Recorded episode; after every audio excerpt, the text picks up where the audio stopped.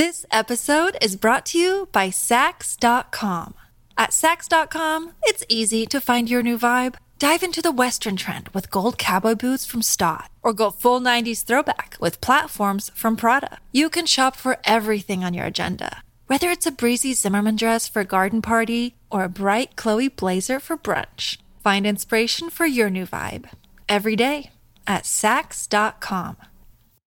Hello, everybody. This is Marshall Poe. I'm the editor of the New Books Network. NBN listeners like to read books and buy them. So we thought we'd tell you that right now, our friends at Princeton University Press are having a remarkable site wide sale. You can get 50% off books, including ebooks and audiobooks, with the code 50, F I F T Y, at checkout until May 31. You can save some real money on Princeton University Press books. I encourage you to go there and check it out. Welcome to the New Books Network. Good morning, evening, and afternoon. Thank you for joining us. This is New Books Network, and this is New Books in South Asia. I'm your host, Ujaan, and today I'm joined by Professor Sumathi Ramaswamy and Professor Monica Juneja. We today will be discussing a co edited book by the authors titled Motherland Pushpamala N's Woman and Nation. The book is published by Roli Books um, and it came out in 2022. Um, let me introduce our guest today. Sumathi Ramaswamy is James P. Duke Distinguished Professor of History at Duke University and the President of the American Institute of Indian Studies since 2018. She has, publi- she has published extensively on language, politics, gender studies, spatial studies, and the history of cartography, visual studies, and the modern history of art. And more recently, digital humanities and the history of philanthropy in modern India. Her most recent works are Gandhi in the Gallery, The Art of Disobedience, New Delhi Roli Books 2020, a digital project on children's art titled B is for Bapu, Gandhi in the Art of the Child in Modern India from 2020, and a co-edited volume with Monica Juneja titled Motherland, Pushpamala N's Woman and Nation, which today's conversation focuses upon. She's also a co-founder of Tasveer a digital network of South Asian popular visual culture from 2006. Over the years, her research has been supported, amongst others, by the John Simon Guggenheim Foundation, the American Council of Learned Societies, the Alexander von Humboldt Foundation, the National Humanities Center, the U.S. Fulbright Commission, and the American Institute of Indian Studies. She is currently working on a new project on educational philanthropy in British India. We also have today with us Professor Monica Juneja, who is a professor of global art history at the Heidelberg Center for Transcultural Studies, Heidelberg University. She has written extensively on transculturality and visual representation, the disciplinary practices of art history in South Asia, the history of visuality in early modern South Asia, heritage and architectural histories in transcultural perspective.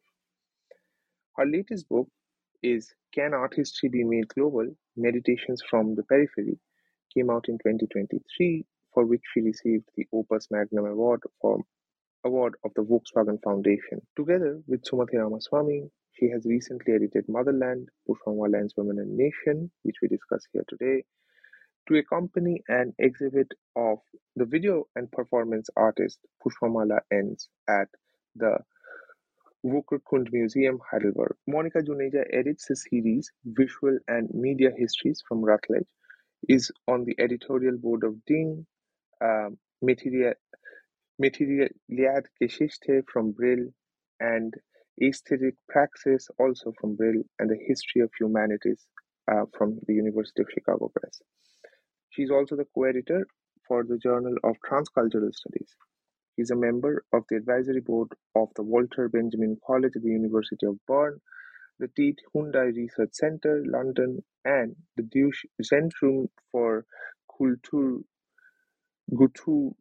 Lust that supports provenance research of objects acquired in colonial contexts. My apologies for the mispronunciations, but let me now turn and begin our interview.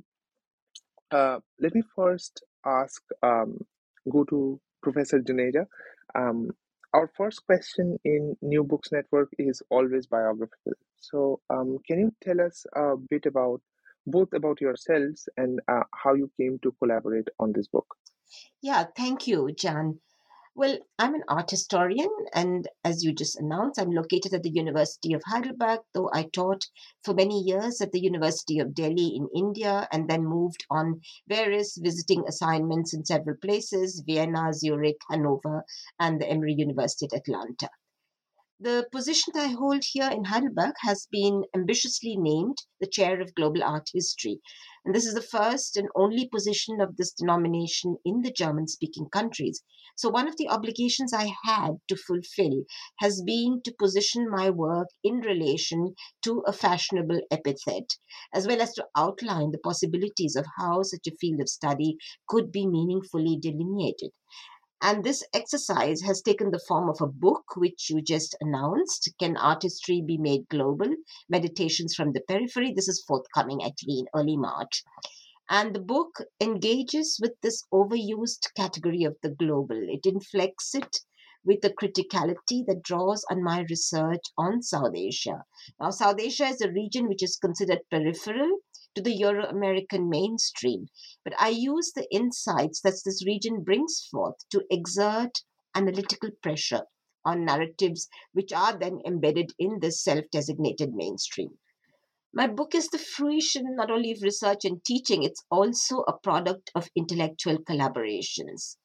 And among these collaborations are a number of projects in which Sumathi and I have collaborated. And the culminating is this one on uh, the work of Pushpamala N. You know, Sumathi and I first came together on an exciting project and the work of the iconic modernist artist M.F. Husain, who, as we all know, was an embattled figure since the 1990s, and then he sought exile in Qatar. The book that was part of this work came out. Um, sorry, it was uh, uh, called Barefoot Across the Nation, Maqbool Fida Husain and the Idea of India. It grew out of a conference organized by Sumathi at Duke University and then was published in the series Visual and Media Histories that I edit for Routledge. The book brings together contributions by a galaxy of scholars and is the first scholarly non hagiographic engagement with the work of this iconic artist. Then the two of us continued to work together at Heidelberg, bringing together different disciplinary expertise to a share, set of shared interests. We organized a series of salons for close reading and deep looking on themes such as the praxis of curating, memorializing, as well as on offensive images. Now, my interest in Pushpamala's work has grown over the years, and I have a section of this in my book. Uh, this interest is informed by the conviction that the issues that the artist engages with, though they are ostensibly rooted in a quote unquote native soil, they raise questions that are global in their implications. My earlier work on gender and political iconography in the context of modern France attracted me to Pushpamala's reenactment of the iconic figure of liberty, about which I'll say more in a bit. And this interest resonated with Sumathi's work on Mother India and then led us to plan this exhibition and symposium to ask two sets of questions. First, what is at stake when an artist chooses to reenact the persona of the nation? And what is being transacted here? And secondly, can such a practice make palpable the exclusions and erasures inherent in nation building processes? Can it make visible that which gets repressed in the upholding of national structures? So let me now hand over to Sumathi to continue. Thank you, Monica, for that lovely self introduction. As you know, you are one of the historians of art who inspired me uh, over 20 years ago to make a visual turn. Prior to that, I was a rather resolute, textually oriented historian but also growing increasingly aware through my own work of the limitations of an archive solely assembled around and out of words.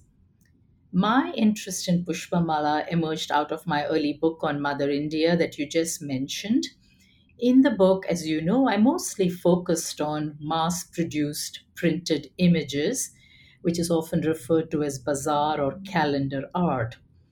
I didn't uh, engage with high end gallery artists like Pushpamala, nor did I explore the work of performative practices focused on Mother India.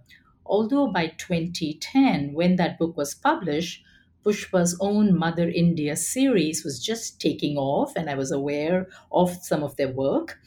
And that really intrigued me for what it showed about the what I began to think of as the afterlives of bazaar images as they entered the realm of contemporary and performance art. So I was looking for an opportunity, and uh, that presented itself when I received a very generous award from the Alexander von Humboldt Foundation in 2016, which allowed me to collaborate with German scholars like Monica uh, the Pushpamala project is really the capstone for the award. I'm Im- and I'm immensely grateful to the foundation, which funded the fabulous exhibition which we hosted in Heidelberg last summer, and also the beautiful scholarly catalog that we are now discussing. And I'm very grateful, Ujaan, for your invitation to the New Books Network for us to do so. Thank you so much. Um, yes, it's it's really an honor to have you here um, today. Um, so, can you tell us, uh, Professor Ramaswamy, then a bit more about the authors and how you brought them together uh, for this project? Thank you. That's a lovely question um, because it allows me to uh, begin by saying that from the start, we intended this project to be both collaborative and interdisciplinary believing that an artist with the range that Pushpamala has, as well as the complex, complexity of her work, requires this kind of treatment. But I think we also believe, Monica and I believe in principle, that collaborative and interdisciplinary work is both productive and generative. We wanted to bring in as well fresh voices into the field of the study of contemporary art in India more generally, but also those who would offer new perspectives on the artist. As you may know, scholars of the stature of Geeta Kapur, Parul Dave Mukherji, Christopher Pinney, and Gayatri Sinha have written about Pushpamala. While building on their insights, one of our questions certainly was what else can we learn when we look anew and from different disciplinary angles at this series? Now, there are certainly what I would consider card carrying art historians in the book Monica herself, Romita Ray, Chaitanya Sambrani, and Karin Zitzewitz. But they're also joined by the media sociologist Arvind Rajagopal, anthropologist Manuela Ciotti, theater studies scholar Sharanya, and I am, of course, a historian, as I just noted. I should also mention that several of us had not engaged with Pushpamala's work at all as scholars before this project, and that was also the challenge that we gave to our authors, uh, inviting them to do so. It is also worth noting that our collaborative endeavor echoes the collaborative nature of Pushpamala's own practice. Other artists are part of her performances, Men and women help her with her elaborate makeup, costume, and lighting. And of course, you know, photographers like Clare Arni and Clay Kelton are very intensely and intimately involved with the work. So, in a sense, in the very design of our book as a collaboration, we are honoring this principle of the artist's practice as well from the beginning, we also knew that the exhibition would be accompanied by a scholarly seminar, which would uh, engage with the curated images and a scholarly catalog, would be the result of our endeavors. But then, like with so many, you know, other such events, COVID really threw a real spanner in the works in March 2020 both the exhibition and the seminar, which had been scheduled for October 2020 in Heidelberg, had to be put on hold. But we used the time when we were all sheltering in, in place very productively, I have to say, through a series of online webinars where we began to exchange ideas. By the end of 2021, the catalog went into production, thanks also to a very engaged team at Roli Books in New Delhi and our wonderful commissioning editor, Chirag Thakkar. So that when the exhibition officially opened at the end of May last year, the volume was available on site when we held a day long seminar and had a series of really wonderful conversations, including with graduate students. So I have to say, this project has really affirmed my faith in collaborative interdisciplinary work. It is intellectually productive and was ethically satisfying too, since it helped sustain us through a global pandemic. Not least, I want to say that throughout this entire process, the artist stayed with us and sustained our efforts. Working on a project of the sort with a living artist comes with its own joys, but also challenges. If they are willing and able, they serve as excellent interlocutors, and their interpretations of their own work offer insights that we as scholars ought to take on board without compromising, of course, our own ideas and, uh, and our, where our theorizing leads us. And Pushpamala is a very interesting artist to involve in such an enterprise. Wouldn't you agree, Monica? Yes, of course. But let me put it this way. Uh, today, both art historians as well as artists are invested in reflecting on their practices as art historians, we have become conscious of the need to move beyond an art history that is organized around celebrating the individual persona of the artist. You know, this follows from a critical engagement with the epistemic foundations of the discipline that had in the late 19th and early 20th centuries adopted an evolutionist paradigm to investigate art artistic processes. And at the pinnacle of these processes, it saw the individual artists and elided other forms of agency. So, destabilizing that paradigm with all its biologistic overtones has meant doing an art history that makes place for distributed agency. And this is an aspect to which I have devoted an entire chapter in my forthcoming book. At the same time, Contemporary artists, too, see their work as discursive interventions in an expanded field that is shared with scholars. Artists, too, do research, use many of the materials that we as scholars use, such as archives, texts, historical photographs, maps, oral testimonies, though, of course, they subject them to different protocols. And their work produces meanings through different paths. And Pushpamala is certainly one of such artists, you know, one of those who never cease to reflect on their own practice. So, in the end, the making and reading of a work of art is very much an act of co production between the scholar and the artist. One cannot be read without the other. And our project, involving a team of eight scholars from different disciplines and the artist, worked together according to this shared understanding in the process which Sumathi has just described. At the symposium we held in Heidelberg, these readings were further enriched by the interventions of interlocutors, of students, and other members of the audience. You know, recently in an incisive review of our book, the art historian Ajay Sinha has observed that scholars, each writing from a specific angle, invariably project their individual expectations onto the work of the artist. And he describes this relationship as a strength. For readings of the artist's tantalizing work continue to proliferate in this way. So, this makes the entire enterprise from the start productive and self reflective.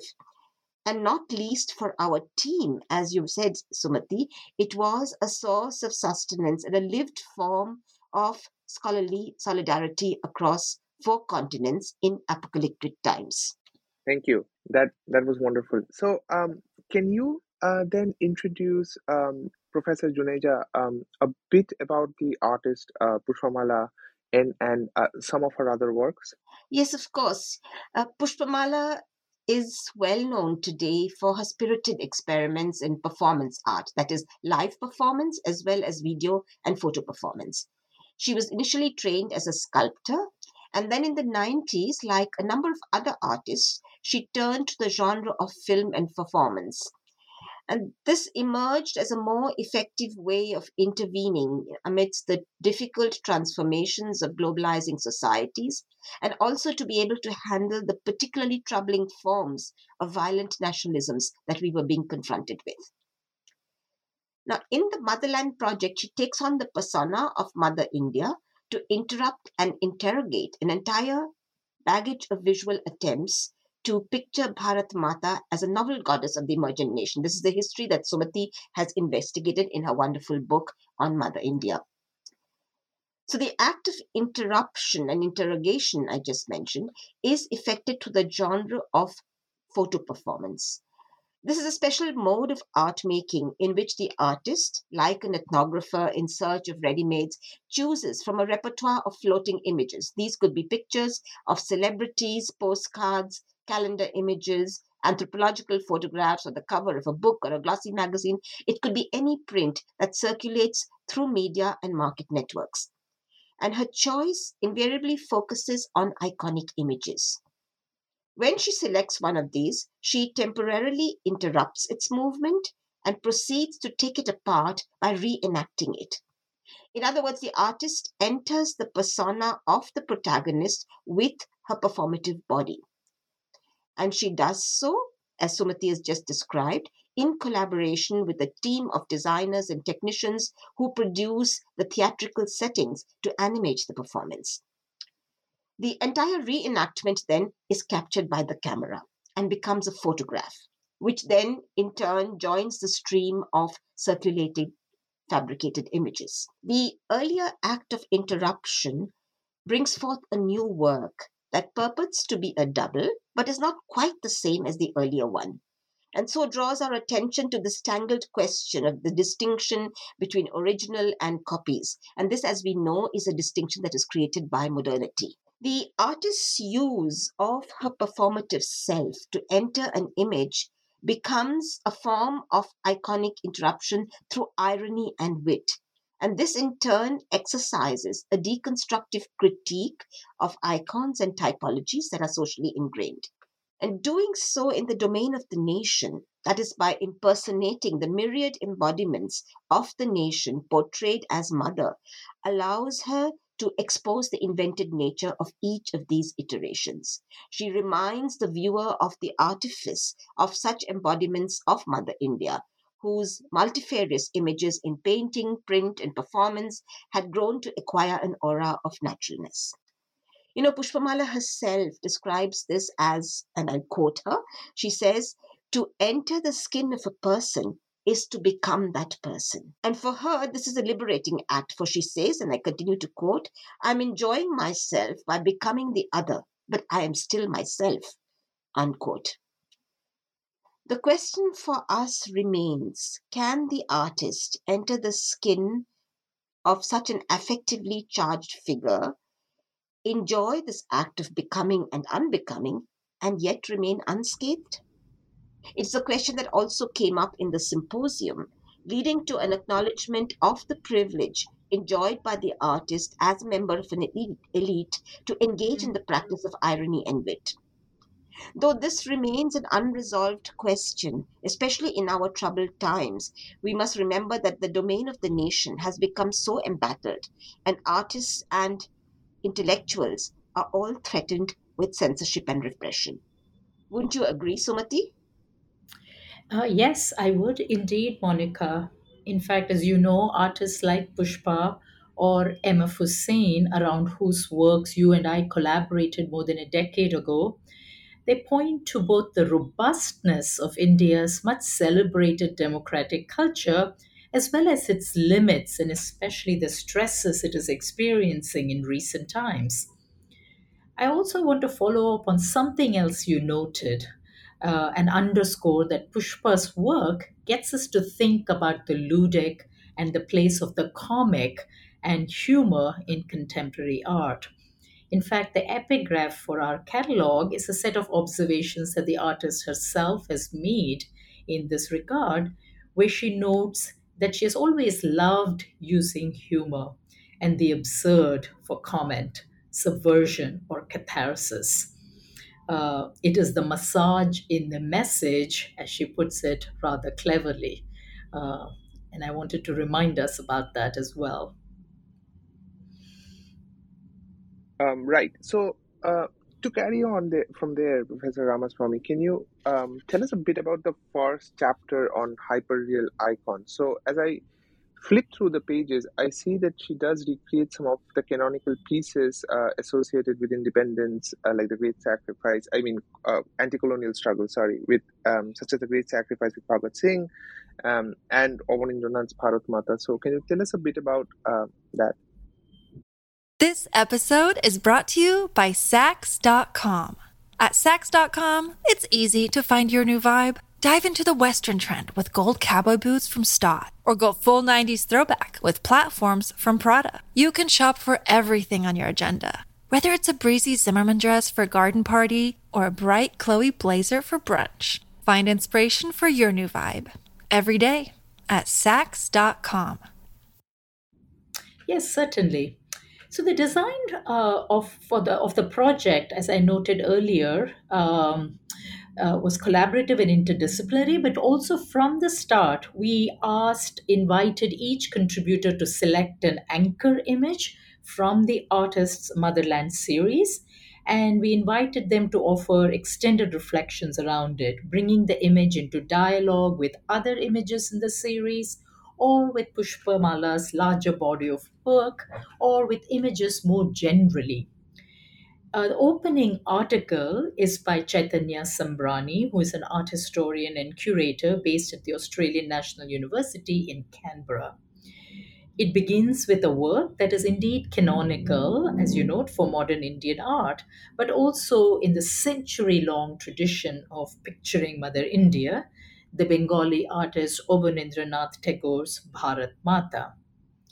In his essay, Chaitanya observes uh, that almost exactly a century after this painting was originally completed in 1905, Pushpamala steps into it, so to speak, around 2004, performing an anachronism that is a mockingly faithful reproduction, although so much has changed in India as well as the world between 1905 and 2004. Chaitanya uses this photo performance to make a larger theoretical point about what he perceives is at the heart of the artist's practice in this series, namely visual dialogue through citation and appropriation that produces a resonance that carries over time, place, and even genres. He rightly emphasizes that although Pushpamala appears to be mimetically reproducing inherited images, just as Monica beautifully described for us, she is in the process also producing vital new critical knowledge about every image she enters, rather than offering a mere rehearsal or repetition of a prior image. And I end this uh, uh, d- discussion of Chaitanya's piece by quoting him. The key is that she works with a repertoire of images that are all too recognizable, but which shift ever so slightly through her ironic, frequently humor laden reenactments. Uh, wonderful. Uh, so let me uh, then turn to Professor uh, Juneja now about uh, the next chapter, which is about feminist practice. And then um, how and what kind of politics is uh, reflected in Pushpamala's work? Yes, this chapter is by the art historian Karin Zitzewitz, who teaches at Michigan State University, and she has authored two outstanding books of modern and contemporary art in South Asia. Uh, she further develops Chaitanya Sambrani's insight on the power exercised by Pushpamala's reenactments that comes as Sumathi just observed, from the oscillation between the recognizable and the yet not identical. Now, Karin argues that Pushpamala's move to quote unquote open the image as a precondition of entering it is a feminist act of inversion. In other words, valorizing body and performance as still photographs produces resonance with other genres of visual culture, and this works to make visible the destabilizing power of imitation. In addition, feminist scholarship has proposed that the dynamics of art making is a form of unfolding subjectivity. So, this means that collaborative practice of the kind that emerges in Pushpamala's work engenders a shared subjectivity that further undermines what is essentially a masculinist and modernist conception of the singular artist.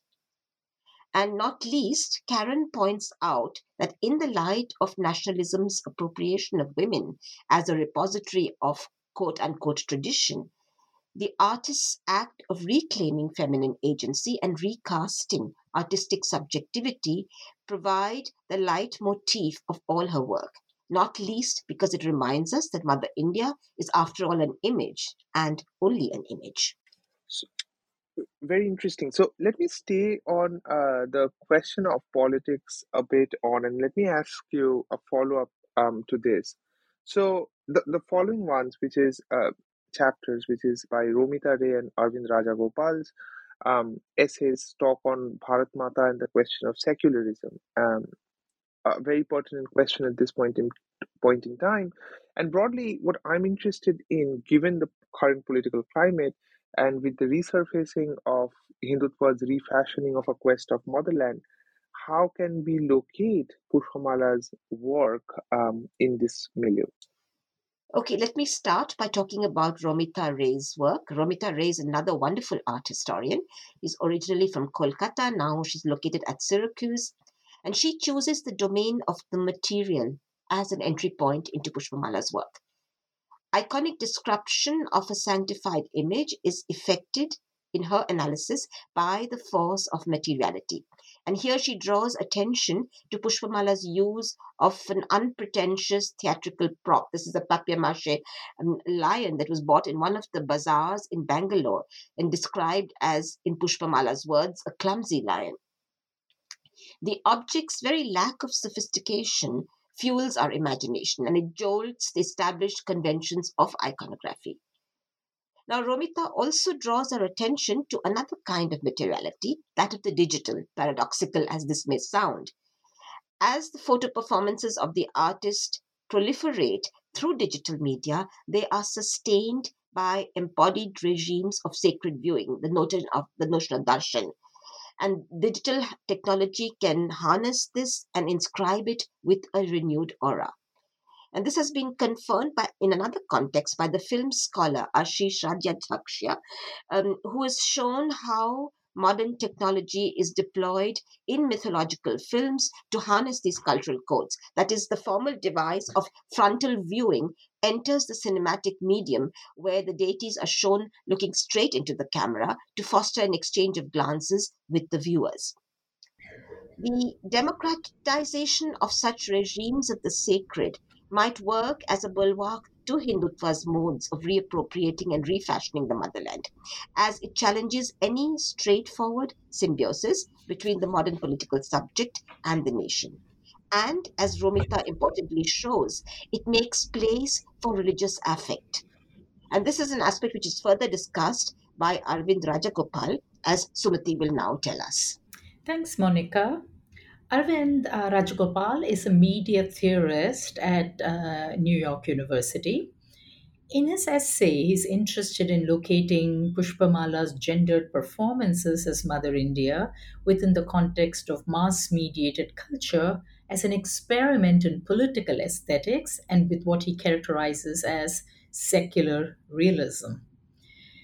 His essay begins by identifying a lacuna in art historical scholarship as well as practice on the place of religion and faith based identities in modern Indian art.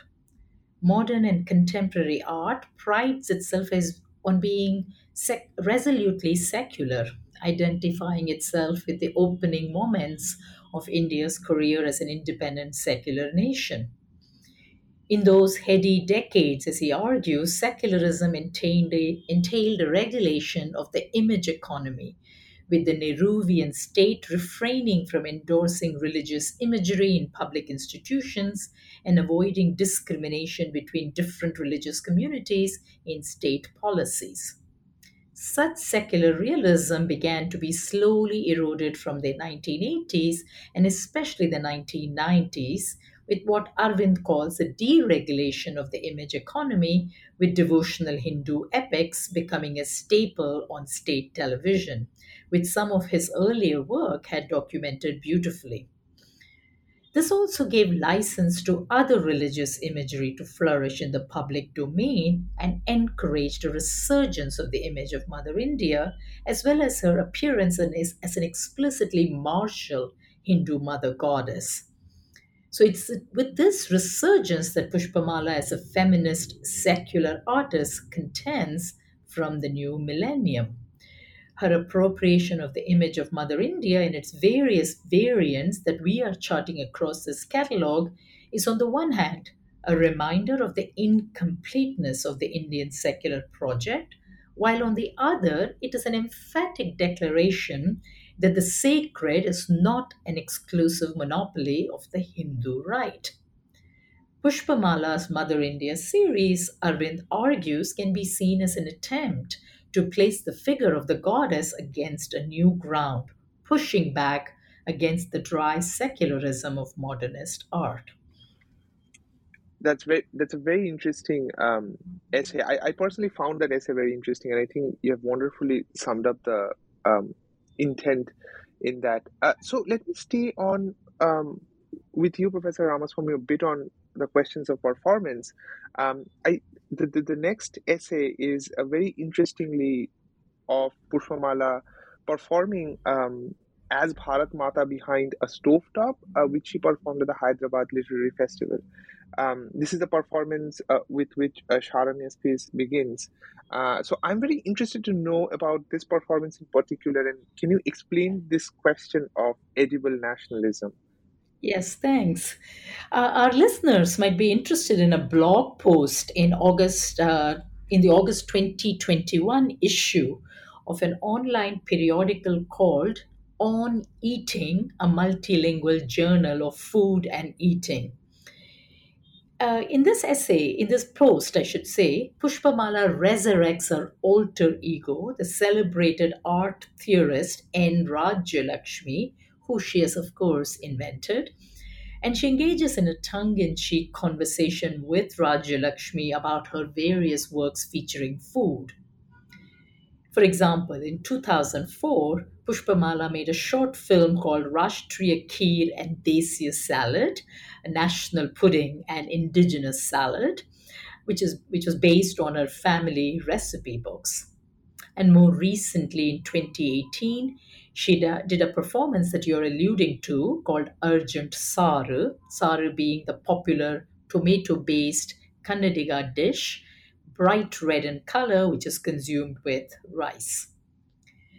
The work itself was inspired by a recipe that Pushpa received from her close friend, the activist journalist Gauri Lankesh, who had been recently assassinated by right wing forces in Bangalore hence also the adjective urgent, which now takes on an edgy new meaning. Both of these works that I've mentioned point to Pushpa's interest as a feminist artist with the kitchen and with cooking and ideals of feminine and female domesticity. All critical ingredients of what our contributor Sharanya, who is a theatre studies scholar at Brunel University in London, calls edible nationalism, which she shows is actually fairly inedible. So, in her essay, which is titled very interestingly Hand to Mouth, Sharanya focuses on the affect laden body of Bharat Mata as a mother and as a wife who performatively cooks, knits, and sustains her family through labor that is both domestic and national. In such performances, the still image of poster or art or painting that some of many of us in the catalog are focused on is enlivened by the artist's living, breathing body, and the focus is on her hands, which stay busy, as Sharanya puts it evocatively, immersed in the red of labor and blood. When she's not making sari, she's on a stage knitting something red, as in a 2010 performance called Motherland, where Pushpamala collaborated with the poet Mamta Sagar to recall the work and life of another Kannadiga writer, Nanjangud Tirumalamba. Through cooking, knitting, and other acts of feminized care, Pushpamala, uh, uh, uh, Sharanya argues, inscribes the political body that is both laboring and belabored. Uh, is there anything else you want to add here, Monica? Yes, I would like to draw attention to another dimension of Pushpamala's act of becoming intimate with a maternal icon. And this has been discussed in Manuela Ciotti's article. Uh, Manuela is an anthropologist at the University of Vienna, and she has written insightfully on the contemporary art world in South Asia. Here in this piece, she exposes both the benign and the fascist as two faces of a Mother India who doctors the human body to ensure the production of perfect, implicitly male citizens. This unpacking is about the biopolitics of making and upholding nations across the political and territorial spectrum. Manuela investigates Pushpamala's use of pedagogical materials in the video series called Good Habits and argues that this work extends the notion of a national pedagogy beyond the schooling of the mind to the right of the nation to control the formation of bodies. Manuela's reference point here is the draconic birth control policies enforced during the regime of Indira Gandhi in 1975. And yet, for her, the disciplining body politics of the nation transcend, in principle, specific party affiliations and are constituted to diverse regimes in colonial as well as post colonial India. Thank you. So, um, that's uh, that's very well uh, articulated. I think I, I found that um, I found that essay very uh, intriguing, uh, and and Professor Ramaswamy will definitely go and check out on the blog. I think that's that's phenomenal. Um, so let me finally move on to talk about the two individual essays that um, both of you have written for the volume. Um, the one on uh, liberty and the one on nation and ob- uh, abjection. So, Professor Juneja, uh, let me first come to you. Yes, um, as I mentioned at the start, I was drawn to Pushpamala's embodiment of Delacroix's iconic image of the figure of liberty striding across this barricade of dead bodies because I was intrigued by her venturing outside of the domain of the quote unquote native. Moreover, you know, here she does not personify the nation per se, but the virtue of liberty. And liberty is a gift that democratic nation ensures to its citizens and pledges to safeguard it. So this act involves becoming intimate with a political ideal that has a proud claim to universality, you know, freedom as a natural right for humanity, the right to have rights, as Hannah Arendt uh, eloquently declared.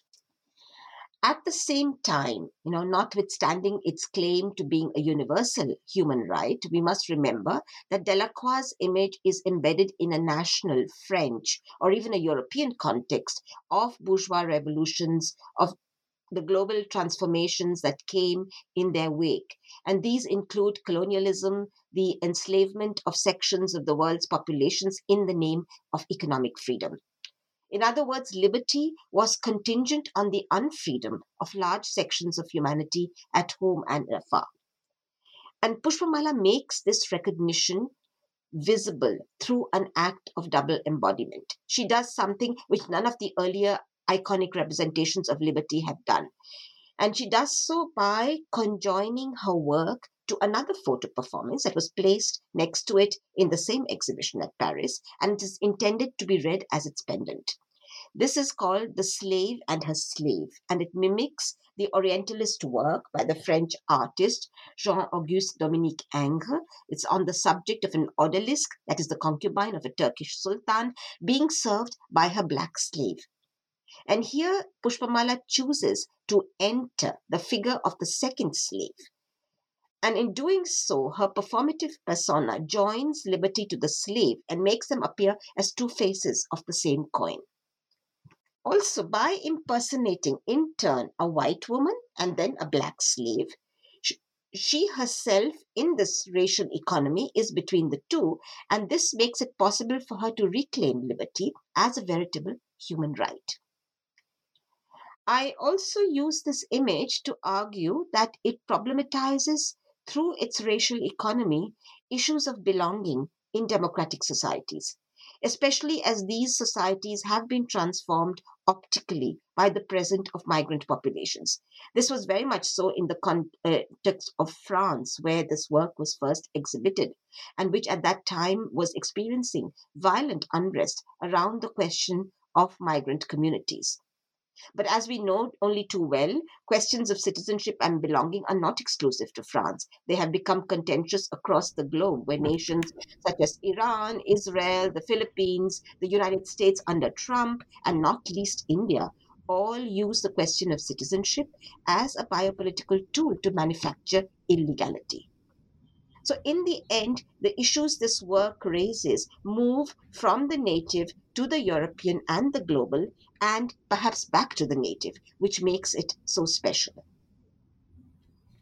Yes, indeed. And the essay is very special indeed, Monica. And thank you so much for that contribution to our project. My essay is titled Nation and Abjection, as Ujaan you mentioned. In it, I am conceptually interested in drawing attention to the fact that nations in general, and the Indian nation for sure, uh, which is the focus of my piece, have been produced in and through abjection, especially built on the backs of women who labor, not heroically, but wretchedly. I got interested in exploring what is risked when precarity comes to be aestheticized through works of art and performance in a land where millions are confronted with degrading abjection in their everyday life. Does the political and the ethical and the aesthetic payoff justify such artistic investments?